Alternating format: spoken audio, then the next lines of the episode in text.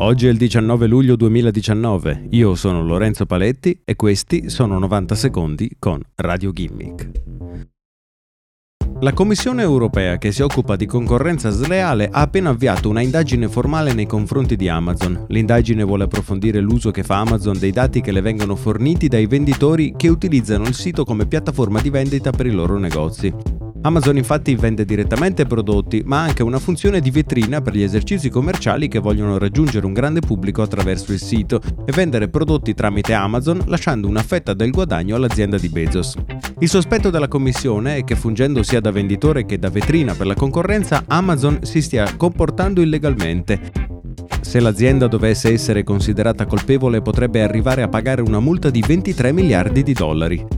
La Commissione sostiene che questo doppio ruolo di Amazon rende sostanzialmente impossibile concorrere con il gigante. Amazon dal canto suo si dice completamente disponibile a collaborare con la Commissione europea, mentre sottolinea di essere sempre al lavoro per fare crescere tutti i generi di business.